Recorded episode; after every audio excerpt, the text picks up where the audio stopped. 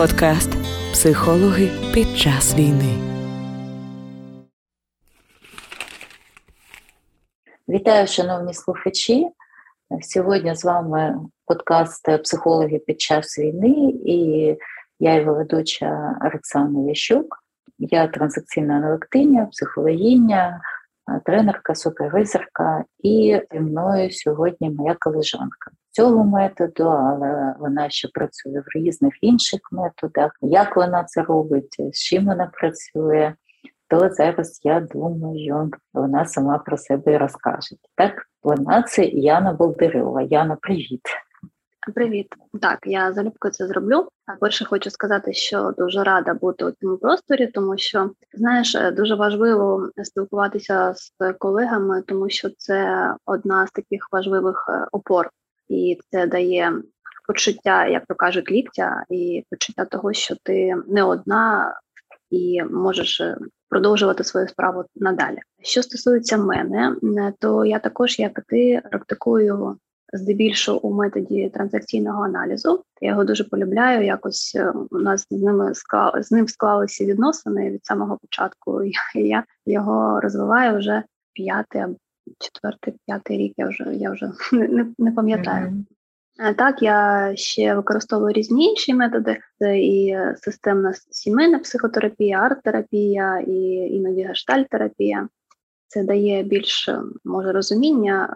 Психіка у людини, вона одна, але різні методи та різні погляди дають більше таку структуровану картинку, як мені здається. Я згодна, так. Да. Згодна і глибину. Мені дуже сподобалася твоя фраза «склалися відносини з транзакційним аналізом». Дуже, дуже так тепло звучить. Добре. Ти працюєш з дорослими, з дітьми, з підлітками, чи там із тими, з тими? Знаєш, ну я думаю, що у кожного ну, психолога, психотерапевта є якийсь свій улюблений, направлення своє улюблене. І для мене це працювати з дорослими, і дуже мені прям тепло працювати з парами, сімейними парами або парами батьки-діти і з підлітками.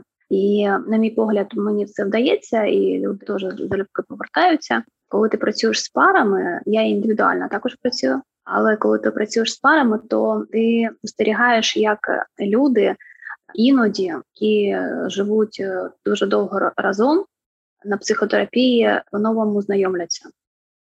І вони починають бачити один одного зовсім з іншого боку, і це так цінно, так ну, круто, мені це дуже подобається. Але також я, повторююсь, працюю індивідуально і взагалі психотерапія – це мій такий свідомий вибір уже у дорослому житті.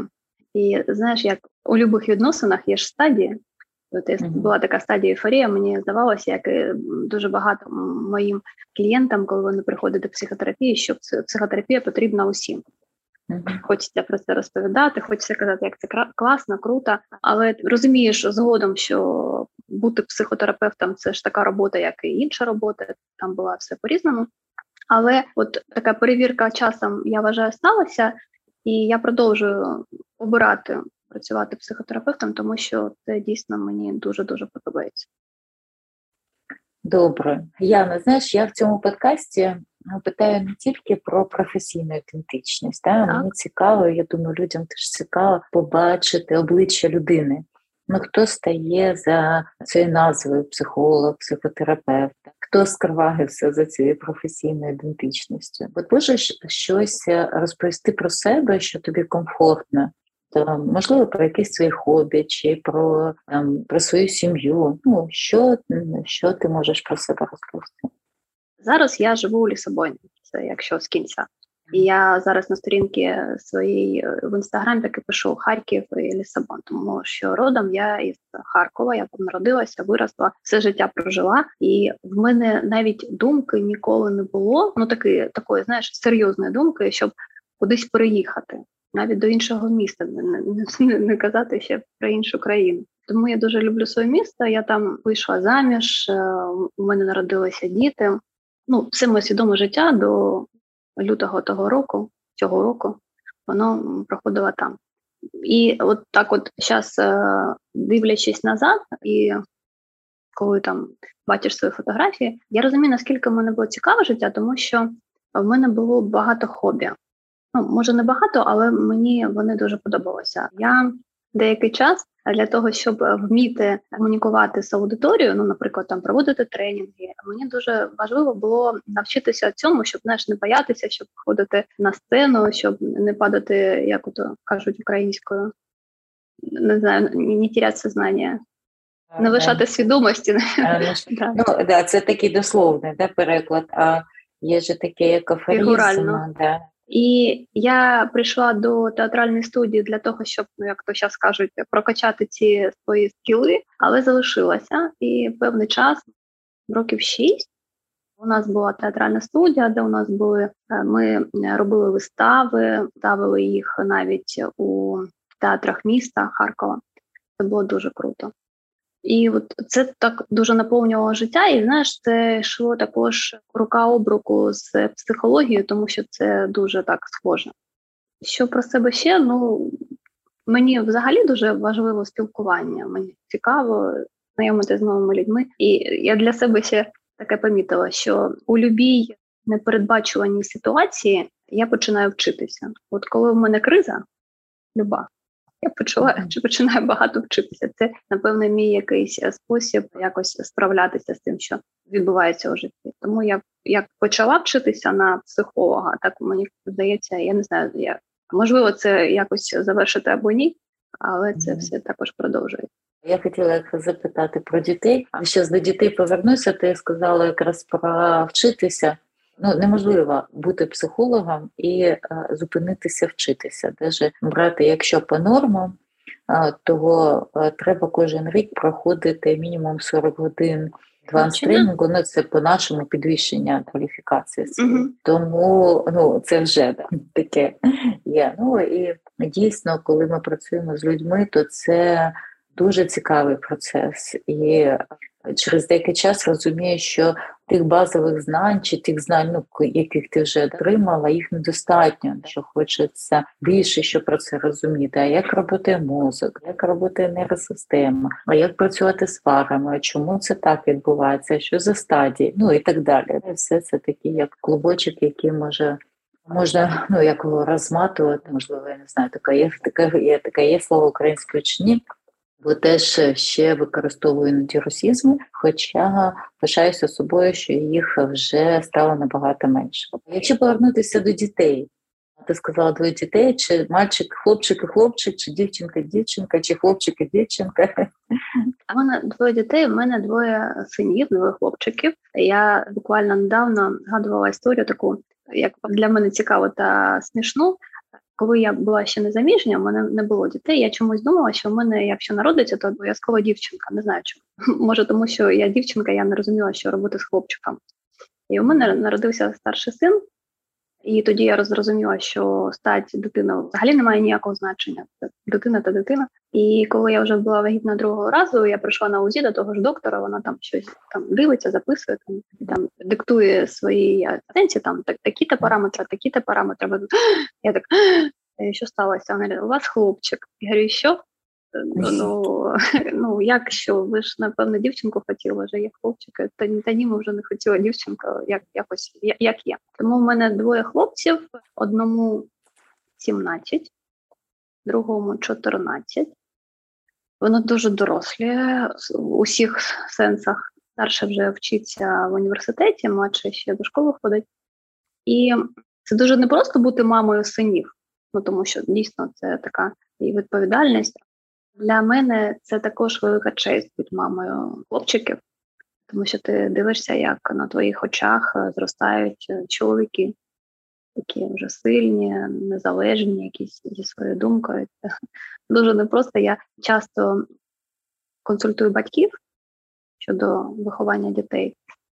І це дійсно дуже непросто, коли це твоя дитина, але ти розумієш, що це інша доросла людина. Ти до неї змінюєш ставлення якось і ростеш, здається, разом з ними. Це так, я згодна. Ну, як мама теж двох синів, то я розумію, про що ти кажеш. Знаєш, коли ти розповідала, я згадую такі смішні моменти в житті. Знаєш, коли вони там були маленькими-маленькими, вони в мене ще погодки. От, і знаєш, це такі маленькі сандалики, які там, ну, стоять весь час, да, там, там в коридорі. А потім як раз там повертаєшся, а вже стоять такі кораблі на сам твого озеру. І так, боже, коли ж вони вже так встигли вирости? Коли вони такі були маленькі, а зараз вони в мене... Обидва височенні такі, ну, можливо, я ще там вище, немає що, метр вісімдесят там з гаком, там чуть-чуть. Щоб подивитися на них, да, чи там обняти, то треба і на носочки пристати, і підняти голову, і воно, ну, досить. А скільки років? двадцять вісім і двадцять дев'ять. О, так тебе вже зовсім дорослі. Так, да, да, вони такі вже зовсім дорослі. Добре, якщо... повернутися до тебе, я б хотіла повернутися до того, що почало відбуватися в цьому році. Ну, можливо, це якось затронуло тебе особисто і раніше. Я, як правило, задаю таке питання, коли для тебе почалася війна? Ой, ти знаєш, це так дивно, але коли ти це питаєш, і пройшло так багато часу, на мій погляд, ну, це відносно, звичайно, але кілька вже практично майже рік, але аж емоції якісь відбуваються, я відчуваю. Моя особиста війна, напевно, почалася двадцять четвертого лютого, коли ми прокинулися о п'ятій ранку, і я зрозуміла, що, ну, це сталося. У мене не було ілюзій, мені не, не здавалося, що мені здається. Я все дуже чітко зрозуміла, що це так. Але... якогось плану, якихось дій або розуміння, що робити далі, не було взагалі. Ну, окрім того, що я ще до цього зібрала всі документи в одне місце, і все.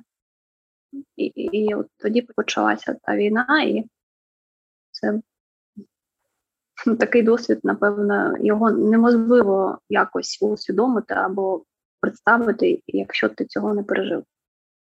Так, да. Скажи, будь ласка, що ти робила? Ну, от ти в Харкові, о п'ятій годині ранку ти проснулася. І як ти, ти була в Харкові, ти залишила Харківська вже, як, ну, що відбувалося з тобою в перші ці дні, що ти можеш про це розповісти? Ну, перше, я, до речі, хочу сказати, що я розлучена, ну, багато років тому ще. І із такого, як ти кажеш, пишаюся собою, нам вдалося з колишнім чоловіком зберегти такі відносини, де ми для дітей залишалися батьками, мамою та татом, ми нормально спілкувалися, і можна навіть сказати, що виховували дітей разом. Тобто, що перше, що я зробила, це я подзвонила колишньому чоловіку і спитала, що він думає на цю тему, тому що діти і таке інше, що будемо робити, спитала я. Він інший, він сказав, що лягайте спати, а утром посмотрим. Mm-hmm. Звісно, спати я ніяк лягати не могла. Благо, діти також, вони, може, не дуже зрозуміли, що відбувалося.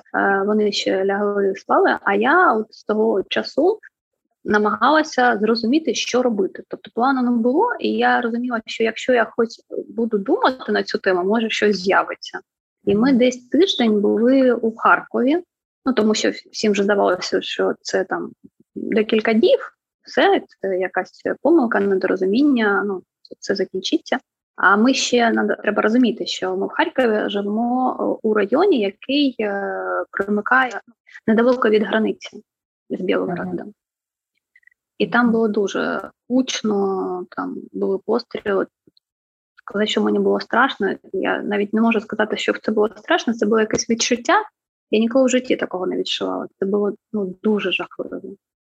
І до мене приїхала моя мама, брат, і от десь тиждень були у нас. І я з кожним днем розуміла, що, знаєш, була така одна думка. Отсюда нужно уїжджати.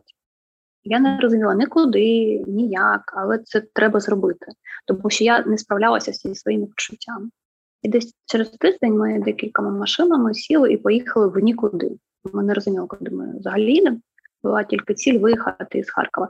І знаєш, от цікаво, що як ну, як про себе навіть. Мені було дуже погано весь цей тиждень, я не могла спати, ну, це, це був жах. І коли ми виїхали, і навіть, я розумію, зараз в Україні багато де нема світла, опалення, але в нас так було з першого тижня, у нас виключили світло, не було опалення, це ж була зима, а я живу в частному будинку, без світла не працює нічого, було холодно, але це було неважливо. Важливо те, що було дуже страшно від того, що літають самоліти, і ти не розумієш, що, що буде відбуватися далі. І от коли ми виїхали вже за Харків, а виїжджали ми, була сирена, і повз таких, ти до цього цього не бачив, ти навіть коли це сталося, ми були вдома, і тому я не бачила ні зруйнованих будівель, нічого перед глазами, моєму такого не було. І тут ми цього всього проїжджаємо, це таке відчуття дуже, дуже не дуже. І коли вже ви опинилися за Харківською областю, десь там в началі Дніпропетровської, напевно, області, і зупинилася на заправці для того, щоб заправити машину, і там була кава. От я взяла той стаканчик кави, як зараз пам'ятаю, я його п'ю і розумію, що в мене був такий прилив і адреналіну, і дофаміну, і всіх гормонів, що мені було так добре, я зрозуміла, от якщо ми вибралися від оттуда живими, з нами нічого не сталося, в мене мої діти зі мною, мама, ми живі, здорові, що тепер моє життя, я точно все зможу. От мені казалося, що мені море, море по коліна. Тобто я mm-hmm. зможу... Я, в мене не було жодної думки, що я буду далі в житті робити, але в мене було відчуття, що це, ну, це от круто, і далі вообще тільки, тільки все лучше буде. Але не все так просто виявилося. Ця ейфорія дуже швидко закінчилася. Ну, з того моменту ми виїхали там до Вінниці, побули в Вінниці, потім поїхали до Польщі, там побули до Польщі, потім поїхали до Франції. І от так поступово я опинилася у Лісабоні. І це, повторюсь, не був, не був ніякий план, це просто так складалися обставини, де ми крок за кроком десь опинялися. І вже вирішили залишитися у Лісабоні. І до України я більше, на жаль, ще ні разу не поверталася. Mm-hmm. Добре, ну я зараз хочу повернутися, ну зараз повернуся до, до Лісабона, до того, що з тобою відбулося вже в Європі, а зараз я хочу повернутися тепер до твоєї професійної ідентичності. Знаєш, помімо того, що ти мама, жінка і відчувала жах за себе, за своє життя, за життя дітей, ти психологиня. І в тебе, мабуть, ну на той час були ж клієнти в роботі, перед часом війни. І як можеш ти щось, що ти можеш розповісти, як ти справилася з цією частиною, зі своїми клієнтами, ти працювала, не працювала, брала тайм-паузу, що ти можеш по цьому розповісти? Точно пам'ятаю, що перший день війни я вийшла в прямий ефір, от всі мої підписники, які є в мене в Інстаграмі, і мені дуже хотілося, щоб якось допомогти заспокоїтись, наскільки це можливо в цій ситуації, там розповідати mm-hmm. про якісь техніки, там дихання або дещо для того, щоб люди якось, хоча б трошки, могли на, на щось опертися. Так сталося, що більшість, якщо не всі мої клієнти з Харкова, та з Харкова та й з Росії було декілька людей, теж цікаво. І в момент війни люди, їм було явно недоплатна психотерапія. У мене залишився лише один клієнт. Хлопець. І мені, якщо чесно, було не до терапії в тому сенсі, що я не відчувала в собі, в собі ресурсів, поки ми виїжджали, мандрували, було явно не до цього. Єдине, що я залишалася на зв'язку, де там якось в смс-ках або якось в месенджерах ми там спілкувалися, я щось могла там відповідати, писати, запитувати, як вони. Ну, всім моїм клієнтам, якщо я пам'ятаю, я написала, запитала, як вони, де вони, як з ними, пропонувала, що їм треба було, буде якось там щось, або виговоритися, або щось, ну таке, або консультація, або не консультація, ну, зв'язок, mm-hmm.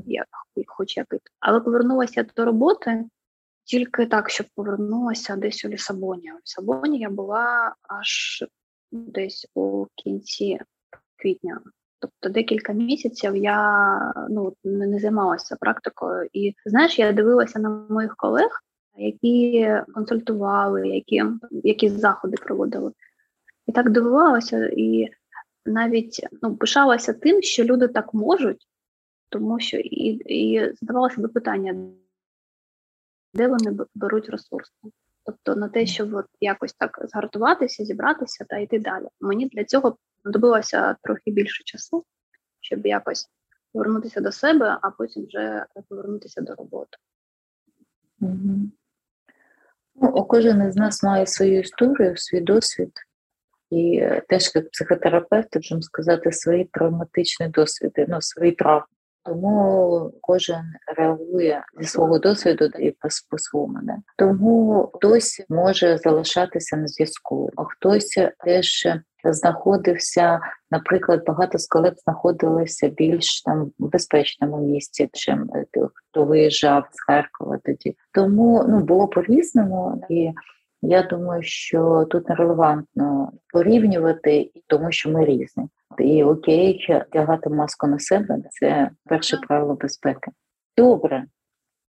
Знаєш, зараз мені більш хотілося б повернутися до того досвіду в Європі. Я не знаю, на чому ти хочеш зупинитися в своїх поїздках. Тут я розумію, що теж може зайняти багато часу, але, напевно, більше мені цікаво, я думаю, людям буде цікаво послухати, як ти змогла адаптуватися, що тобі помогло. Тут і вже такий і особистий досвід людини, і як психологиня, що ти можеш сказати.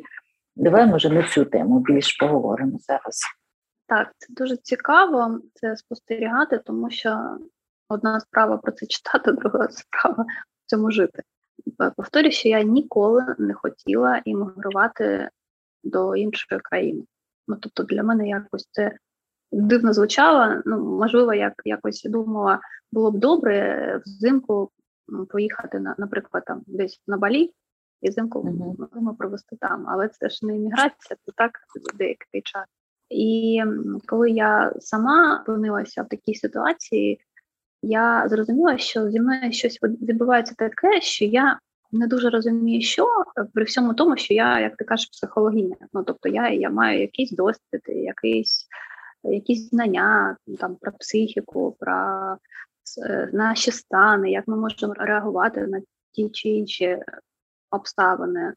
Але це все було якось більш мене. І є кілька таких цікавих моментів, на яких мені, напевно, хотілося зупинитися. Перше, коли я приїхала до Лісабону, ми приїхали, ну так, просто на бум практично. Я приїхала зі своїм младшим сином, тому що старший на цей момент був у спортивній академії в Іспанії, його взяли, займається великим тенісом, і його взяли от навчатися в період війни, і ми з Ілією приїхали удвох. Ми зупинилися у сім'ї, нас запросили, причому знайшли ми цю сім'ю, як і багато людей, просто так у чаті, чат, який буває там українці то, то в Чехії, то в Румунії, то в Германії, так ось є українці в Португалії, в Лісабоні, там була одна родина, яка відгукнулася і сказала, що ми можемо прийняти родину, на пожити, адаптуватися. І нам дуже пощастило, я вважаю. І взагалі, я думаю, ну я не знаю, скільки вже людей до мене було тут у ефірі, або скільки ти, може, спілкуватися з людьми, які отак от подорожували. Ну, мій особистий досвід про те, що так багато я зустріла добра у цьому світі, це було дивно. Коли ми, от, ну, починаючи з Харкова, на всьому нашому маршруті ми зустрічали таких людей, які були готові допомогти просто так. Це було як волонтери, ну, тобто люди, які спеціально це роблять, розуміють, чому вони це роблять, так і взагалі просто люди. І коли ти навіть в Європі там питали якось, ну там, або в кафе, ми коли їхали до Польщі, ми їхали машинами, і ми їхали не через Львов, а їхали через Молдову, тому що в той час на границі Польщі була дуже-дуже велика черга, і ми розуміли, що там буде, ми не будемо довго стояти. Тому ми їхали до Польщі, мені здається, тиждень. І от по всьому цьому маршруту їхали через багато країн. Ми бачили людей, які, наприклад, ми заходили у кафе, там у нас було, там, може, десять людей, ну, тобто така велика компанія, І у нас, на щастя, особливо гроші, де ми могли там заплатити за поїсти. Але люди питали, ви звідкиля? Ми казали, що з України. І були такі моменти, коли з нас не брали гроші. гроші. Тобто нам казали, ми дуже хотіли б вас пригостити, ну, тому що ви так, в таку ситуацію опинилися. І таких було дуже багато історій. Це можна книгу, мені здається, написати. І отака сім'я нам попалася, попалася. Познайомилися ми тут, у Лісабоні. Це подружжя Лін та Уїш. Лін, вона із Канади, живе тут понад тридцять років в Португалії. Уїш, він португалець. Такі люди, що я, я навіть не знаю, як це описати. З дуже відкритою душею, вони іншої культури, вони, ну, вони інші, але вони просто співчували нам, як людям, які попали у біду. Mm-hmm. Тому ми певний час, довгий час жили у них у родині. І це мені от один із цих важливих моментів, який мені дозволив видихнути. Тому що я якось хоч трошечки розслабилася і почала розуміти, де я, що зі мною, як мені. Опираючись на допомогу цих людей, в першу чергу таку моральну. Вони до нас ставилися з повагою, з теплом, дуже турботливо, допомагали у всіх питаннях там організації, якось реєстрації, там по всім цим інстанціям ходили разом. Тут із плюсів у Лісабоні конкретно сталося так, що вияснилося, що англійська це не інтернаціональна мова, де в Європі не спілкуються, а в Європі англійська не, ну, не, не та мова, яка може тобі дуже допомогти. А в Лісабоні може, тому що тут дуже багато людей, які спілкуються англійською дуже добре. Моя англійська не дуже, але в мене діти гарно говорять, наприклад, мій Ілля. І ця родина, в якій ми жили, вони спілкуються англійською, тому ну, ми розуміли один одного. І вони нам дуже допомагали, там і португальською вони також говорять. Тобто ми, як кажучи, язиком транзакційного аналізу, вони проявили до нас таку турботу, як до трошки розгублених дітей, і вони нам допомогли стати, в першу чергу, такою дорослою, де я потім почала розуміти, які кроки мені потрібно угу. кроки робити. робити, робити, робити для подальшого. Так, що хочу сказати щодо цього, що мені було дуже дивно, і це було про те, що я приїхала у квітні, а вже в травні я опинилася дівчатка з України, такі дуже кмітливі, які організували форум для українських жінок, які переїхали. І форум був про те, щоб запросити спікерів, психологів, може якісь хтось інший, для того, щоб дати людям якусь інформацію, якось ну, об'єднати. Я там була одним із спікерів, і моя тема була про життя в період нестабільності, щось таке. І знаєш, коли я там виступала з цим докладом, по-перше, я бачила, що все, що я кажу, має відгук люди, ну тому що я казала про себе в першу чергу. Люди дуже уважно слухають і, напевно, впізнають себе. І от одне з ключових, за що потім мені в цей день, а потім на протязі там подальшого, де я зустрічала, може, цих людей в інших місцях, підходила та казала: дуже дякую вам за одну фразу. Фраза була про те, що коли люди вже приїхали, так трошки видихнули, вони, знаєш, як ото взялися за себе з таким заповзяттям, щоб дуже швидко налагодити своє життя у новій, новій mm-hmm. країні. Як ото народити дитину не за дев'ять місяців, там, а за три, тому що дуже треба. Mm-hmm. І їм дуже хотілося, щоб їх життя в новій країні було таке ж, як в Україні, тому що вони сиділи, ну, я так думаю, що до, до цього спіча, і думали, ну як я ж могла там, значить можу і тут. І мій меседж був про те, щоб дозволити собі своїм темпом от, іти далі. Щоб виключити того критика, який товкає в шию і каже, а ну зберись, швиденько щось роби. І вони оце почули, як, знаєш, якийсь, якийсь дозвіл собі і розуміння, що то життя, яке вони будували там в Україні роками, що це зробити за три місяці, за чотири в іншій країні просто неможливо. І от це їм дало можливість знаєш, так, видихнути і сказати, окей, з мною все гаразд, і мені просто треба більше часу. Угу. Да, знаєш, я тебе слухаю, ну, ти так дуже психологічно про це розповідаєш, а я пам'ятаю, що я своїм... У мене вже такі клієнти, котрі вже багато років Ми з ними більш на підтримуючих відносинах в цьому році залишилися. От і нас з деякими, ну такі вже сленг, не дуже психологічні. В цьому подкасті ще ніхто не матюкався, то я, навіть, почну перша. То я тоді казала, що від'їдеться від себе. Це такий от був, ну, дуже такий тач-меседж, що ти сказала дорослими словами, дозволь собі йти в своєму темпі. От, ну, це дуже важливо, знаєш, про те, що давати собі час. Давати собі так. час, і тому що людина, коли вона в стресі, вона попадає в свій сценарій. І от як ти цікаво казала, я там, коли в кризі, я вчусь. До трудоголік для людини треба теж чи працювати, чи знаходити там спосіб вчитися, чи допомагати іншим, то от, ну, щось, щось робити. Не? Тому сценарій спрацьовує.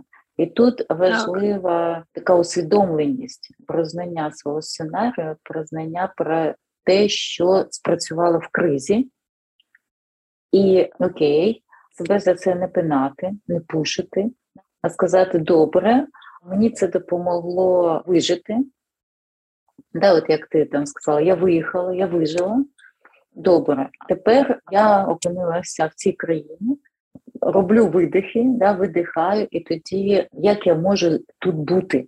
Не про те, щоб щось робити, а як я можу тут бути. Ну так, це дуже буду, важливий, да, да, дуже важливий цей момент.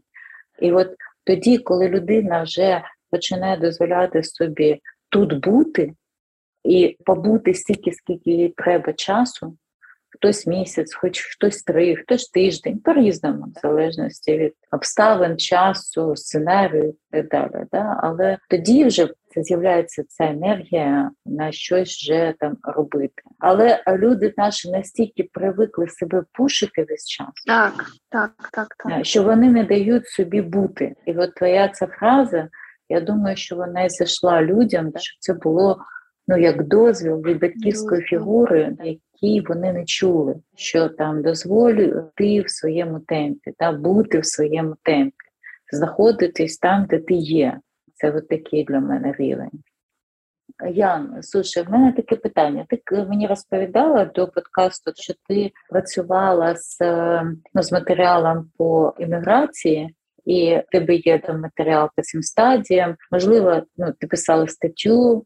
Можеш так. щось про це розповісти? Так, я коротенько теж про це кажу, тому що ну, тобто, психологія, вона допомагає тобі декілька більше, я думаю, можливо усвідомлювати, ніж люди, які не знайомі з психологією, але навіть розуміння якоїсь узкої теми, воно також тобі дає більше знань, а тому більше опора. І якось я писала статтю для сайту на тему імміграції, і ідея була в тільки одна. І перша була взагалі про еміграцію, та про як людина це проживає, про психологію еміграції, і наступна має бути про вимушену еміграцію, тому що це різне.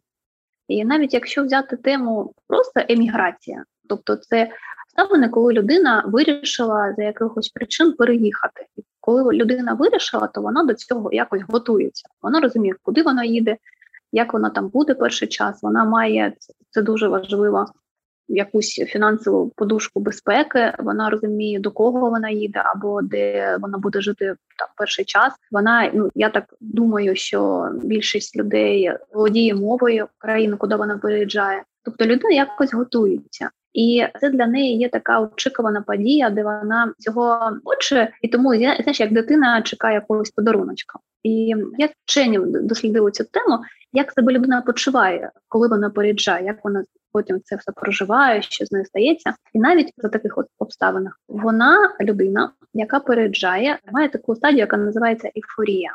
Тобто тоді тобі все подобається. Ну, тобто ти сам обрав, тобі, здається, там дерева вище, архітектура краще, їжа смачніша. Ну, все, все круто, там транспорт ходить за, за розкладом. Але проходить деякий час, і людина починає в цьому розчаровуватися. Тому що, от як ти класно сказала, ми всі, коли ми щось там, змінюємо дуже різко в своєму житті, опиняємося на стадії бути. І от на цій стадії бути людина починає відчувати, не знати, а іменно відчувати що тут по-іншому. Моя подруга, яка іммігрувала до Канади десь десять років тому, і вона хотіла цього, вона готувалася, це був план, там все було за планом. І вона виїжджала із України по причині кризи, коли вона розуміла, що тут вона не побудує таке майбутнє, як хотілося би. Тобто вона там бачила якісь перспективи у Канаді. І то вона, коли кожного року приїжджала до батьків у гості влітку, вона казала, знаєш, це так дивно, там навіть звуки та запахи інші. І я не можу mm-hmm. до цього звикнути. І мені тоді здалося це якимось странним, ну, типу, ти ж, ну, ти ж розуміла, що там по-іншому. Це ж не на... А потім я зараз розумію, що це не на рівні розуму, а на рівні почуттів, того моменту бути. Коли ми опиняємося, якщо казати як з язиком трансакційного аналізу, у стані дитини, і дитина заново питає, має той досвід іншої мови, і, і інших картинок, іншого, ну, також запаху та звуків. І це важливо якось переварити та потім інтегрувати. І на це потрібен час. Тому якщо казати от про імміграцію бажану, то вона також має стадію, коли людина розчаровується. А потім настає стадія, коли вона задає собі питання, а хто я тут, в новій країні? Ну, тому що там і твій досвід може не мати значення, як дуже часто і зараз відбувається, що людина має якусь професію, не маючи мови, вона не може працювати за професією. Але навіть якщо ти маєш мову, ти не можеш працювати, тому що ти не маєш, не маєш права там без ліцензії, або, ну, різні аспекти. І ти лишаєшся без того важливого статусу, на якого ти спирався там у своїй країні.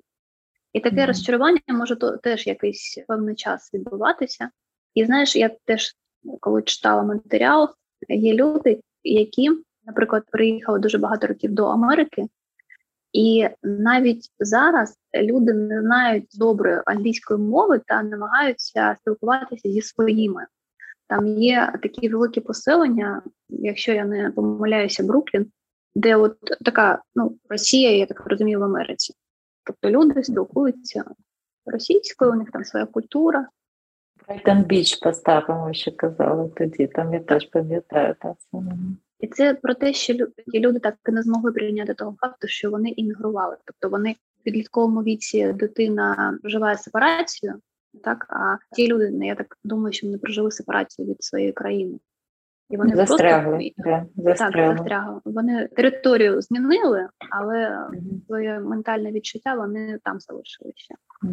І коли ти всі ці стадії проживаєш, розумієш, що з тобою відбувається, що це нормально, коли від там, ейфорії до ти звалюєшся до якогось депресивного стану, а, а потім, якщо ти все ж таки продовжуєш обирати, що ти тут залишаєшся, і відбувається інтеграція, дуже цікаво, як зрозуміти, ти інтегрувався до цього іншого світу або ні, зрозуміти дуже просто. Ну, по-перше, якщо ти говориш мовою тої країни, де ти живеш, по-друге, що в тебе, це дуже теж цікаво, є вже друзі, які там з тої країни.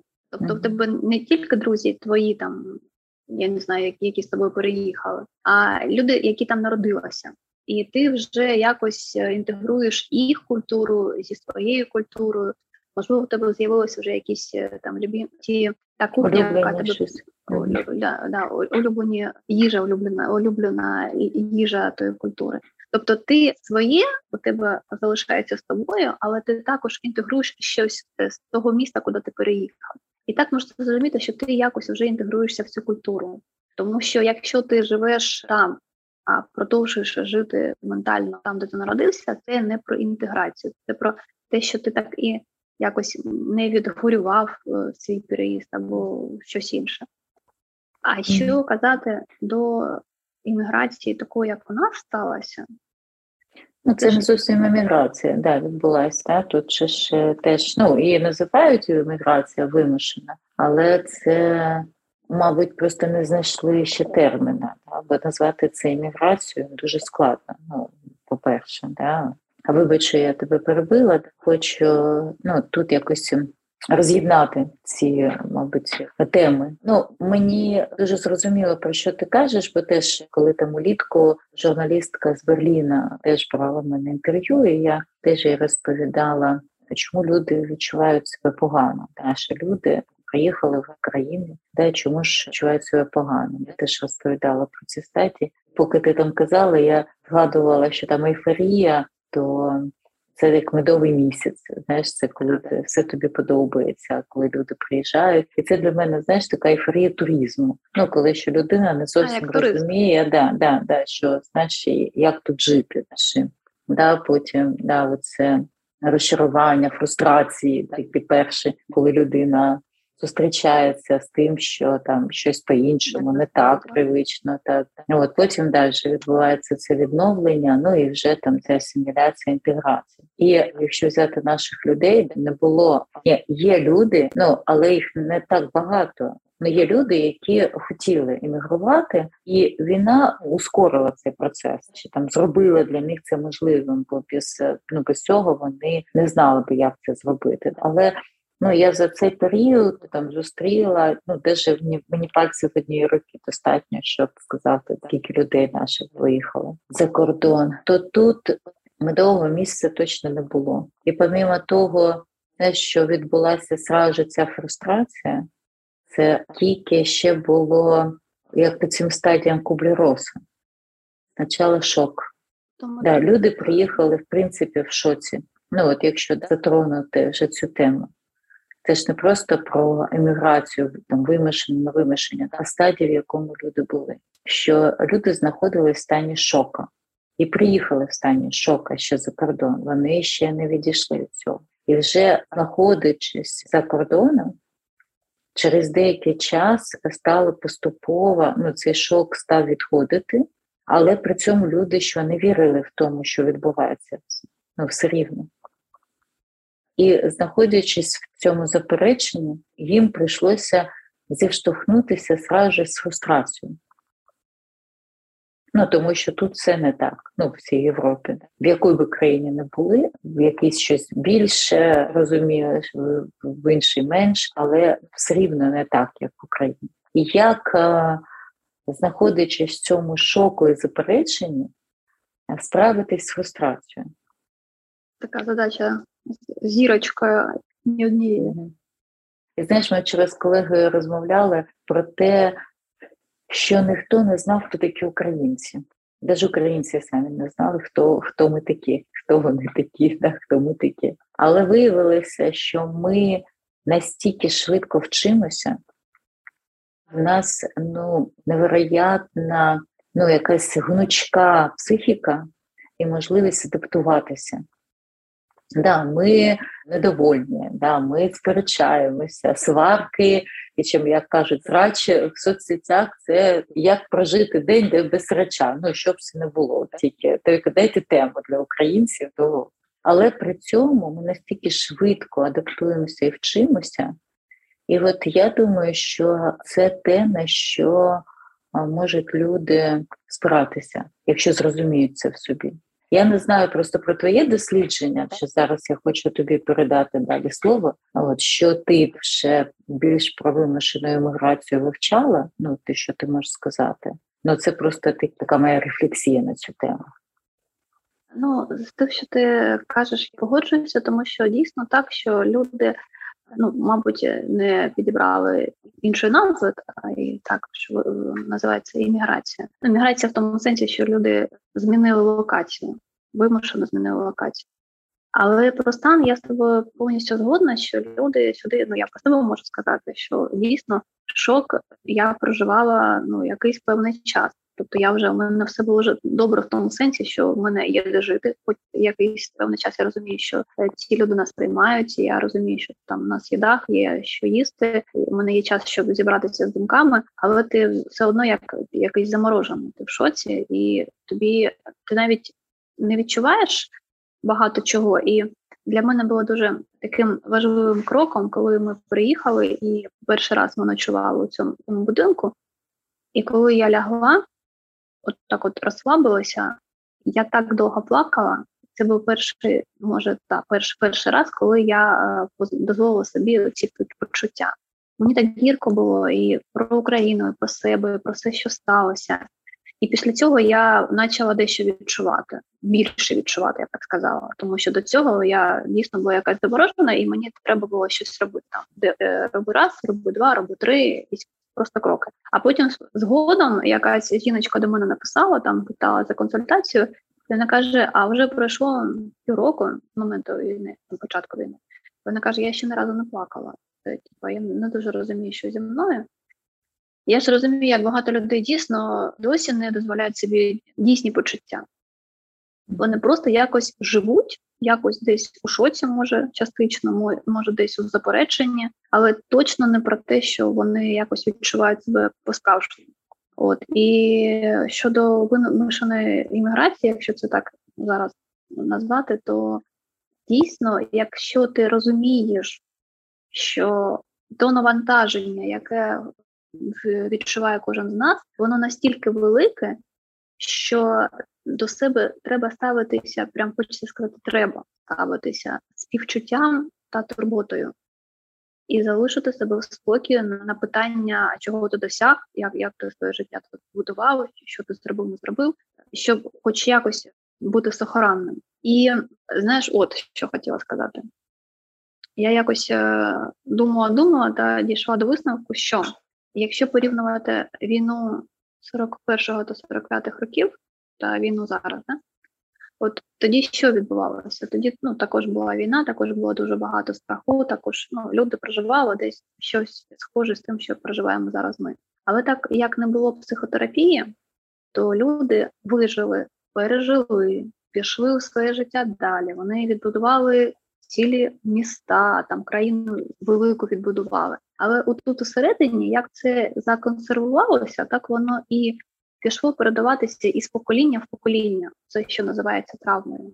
І дуже, я не знаю, круто, це може не те слово, але так добре, що я, зараз є психотерапія, що люди можуть от, виплакати своє горе, бути почутими, отримати співчуття і не нести це в собі та не передавати дальнішим поколінням. Це, мені кажеться, дуже-дуже важливо усвідомити, що люди мають зараз таку можливість. Угу. Згодна, Яна. Дякую.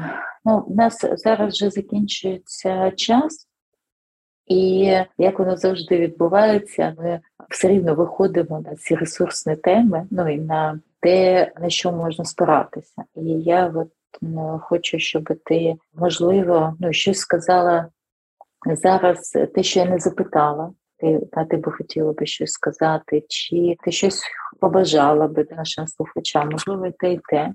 Ну, бо передаю тобі все слово зараз.